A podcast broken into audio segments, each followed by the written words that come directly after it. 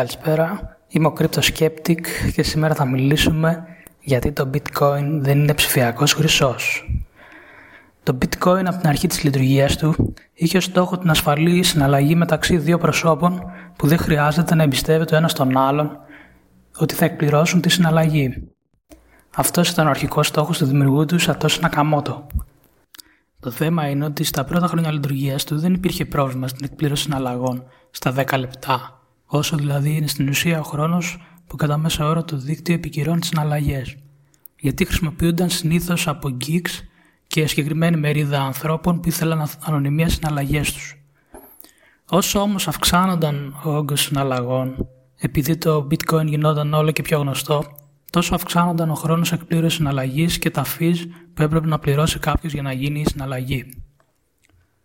Από εκεί που το bitcoin ήταν στην ουσία cash σε ψηφιακή μορφή, κατέντησε να κάνει ώρες με τις, μέχρι και μέρες στο peak του 2017 για να ολοκληρωθεί η συναλλαγή. Τα fees είχαν πάει στο Θεό και κάποια στιγμή έφταναν τα 50 δολάρια ανά συναλλαγή. Ε τώρα μην μου πείτε ότι ο Σατόσι Νακαμότο ή οποιοσδήποτε τέλος πάντων πραγματικά ήταν πίσω από αυτό το ψευδόνυμο ότι είχε σχεδιάσει το bitcoin να έφτανε σε τέτοια επίπεδα. Και κάπου στο 2015, όταν άρχισε να απασχολεί αρκετά την bitcoin κοινότητα το πώς θα μπορούσε να αναπτυχθεί το δίκτυο του bitcoin, έτσι ώστε να αντέξει τον εξτρά φόρτο που δεχόταν από όλους αυτούς που είχαν καταλάβει ότι υπάρχει χρήμα στο bitcoin, η πλειοψηφία αποφάσισε να, να κρατήσει το αρχικό πρωτόκολλο όπως ήταν, με ελάχιστες βελτιώσεις που απλά μείωναν λίγο τα fees. Άσχετα που τόσα χρόνια οι συγκεκριμένες βελτιώσεις δεν έχουν υλοποιηθεί στην ουσία από τις διάφορες υπηρεσίες που χρησιμοποιούν το bitcoin. Και όχι δεν είναι, δεν είναι ηλίθιοι, αλλά όταν παίζονται λεφτά πελατών πρέπει να είναι δύο και τρεις φορές πιο προσεκτικοί για να μην γίνει λάθος στον κώδικα και έχει ολέθριες επιπτώσεις. Επίσης προτάθηκαν κάποιες λύσεις όπως το Lightning Network που απλά μέχρι και σήμερα ακόμα είναι υπό ανάπτυξη και έχουν πολλές δυσλειτουργίες όπως κλείδωμα συγκεκριμένου ποσού για να μπορείς να κάνεις συναλλαγές στο δίκτυο, αρκετά δύσκολες εφαρμογές και άλλα πολλά. Κάπου εκεί έγινε μια στροφή της κοινότητας που άλλαξε το αφήγημα και άρχισε να λέει ότι το bitcoin είναι ψηφιακός χρυσός, άρα δεν χρειάζεται να έχει αρκετά γρήγορα transactions και είναι περισσότερο για αποθήκευση προσωπικής περιουσίας και εργαλείο κατά του πληθωρισμού. Όπως ξέρουμε σχεδόν σε όλες τις οικονομίες και υπάρχει στο ελάχιστο, υπάρχει στο ελάχιστο ένα μικρό ποσοστό πληθωρισμού. Είναι περίπου 1 με 2%.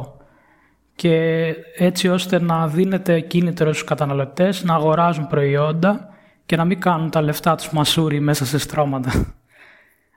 Άμα δεν υπήρχε πληθωρισμός, η κατανάλωση θα έπεφτε και ο περισσότερος κόσμος θα κρατούσε δεσμίδες με χαρτονομίσματα γιατί κρατάνε την αξία τους. Ε, βέβαια σε χώρες που η οικονομία ήταν σε άθλια κατάσταση όπως η Βενεζουέλα ή ο Λίβανος ο πληθωρισμός έχει φτάσει σε δυσθεώρητα ύψη επειδή οι κυβερνήσεις τύπωναν χρήμα με ανεξέλεγκτους ρυθμούς με αποτέλεσμα τα χαρτονομίσματα να έχουν καλύτερη χρήση ως κολόχαρθο παρά ως μέσος συναλλαγής. Εκεί το bitcoin βρήκε τη χρησιμότητά του που έψαχνε πέρα από εργαλείο για τζογάρισμα. Έχει μια λογική ότι ένα asset όπως το bitcoin που έχει περιορισμένο αριθμό διαθέσιμων μονάδων που θα μπορούσαν να παραχθούν να είναι εργαλείο κατά του πληθωρισμού ειδικά σε τέτοιες χώρες όπως ανέφερα πριν.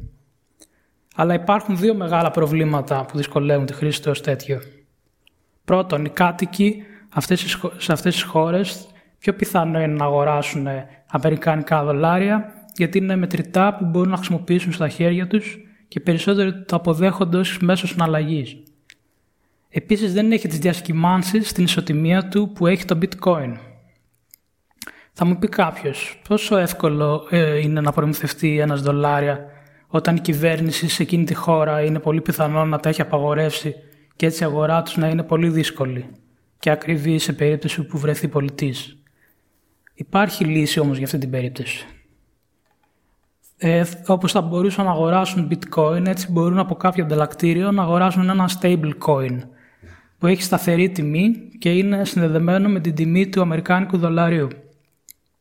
Παράδειγμα χάρη το DAI Είναι ένα αποκεντρωμένο stablecoin που κρατάει σταθερή την ισοτιμία του μέσω των εγγυητών που σφραγίζουν ένα ποσό στο blockchain δίκτυο με αποτέλεσμα να κερδίζουν επιτόκιο, αλλά και την τιμή του DAI να μένει σταθερή στις διακυμάνσεις. Εγώ, αν ήμουν σε μια τέτοια χώρα, θα προτιμούσα σίγουρα κάτι τέτοιο παρά το bitcoin που μπορεί να ξεκινήσει στα 16.000 δολάρια το πρωί και μέσα σε λίγες ώρες να έχει πάει στα 14.000 δολάρια. Επίσης, σοβαρό πρόβλημα είναι τα fees που σε περίπτωση που υπάρχει μεγάλη κίνηση στο δίκτυο είναι σχεδόν ανέφικτο κανείς να κάνει μια συναλλαγή για να αγοράσει ας πούμε, τα τρόφιμα που χρειάζεται για να ζήσει. Όταν θα θέλει ένα-δύο δολάρια για ένα ψωμί και αυγά, πώς θα πληρώσει με bitcoin όταν τα fees είναι γύρω στο μισό με ένα δολάριο στις καλές μέρες τώρα λέμε. Άμα γίνει όπως το 17, κλάφτα χαρά λάμπε. Βέβαια και το DAI που βασίζεται στο Ethereum δεν πάει και πολύ πίσω. Γιατί για την ώρα το Ethereum βασίζεται στο Proof of Work αλγόριθμο για την επικύρωση των συναλλαγών, κάτι που το καθιστά περίπου στα ίδια επίπεδα με το Bitcoin, ελάχιστα πιο γρήγορο. Δεν έχουν το λεγόμενο scalability, γι' αυτό και το Ethereum θα κάνει μετάβαση το επόμενο διάστημα στο Proof of Stake. Μένει να δούμε πόσο καιρό θα πάρει η μετάβαση και πόσο ομαλή θα είναι.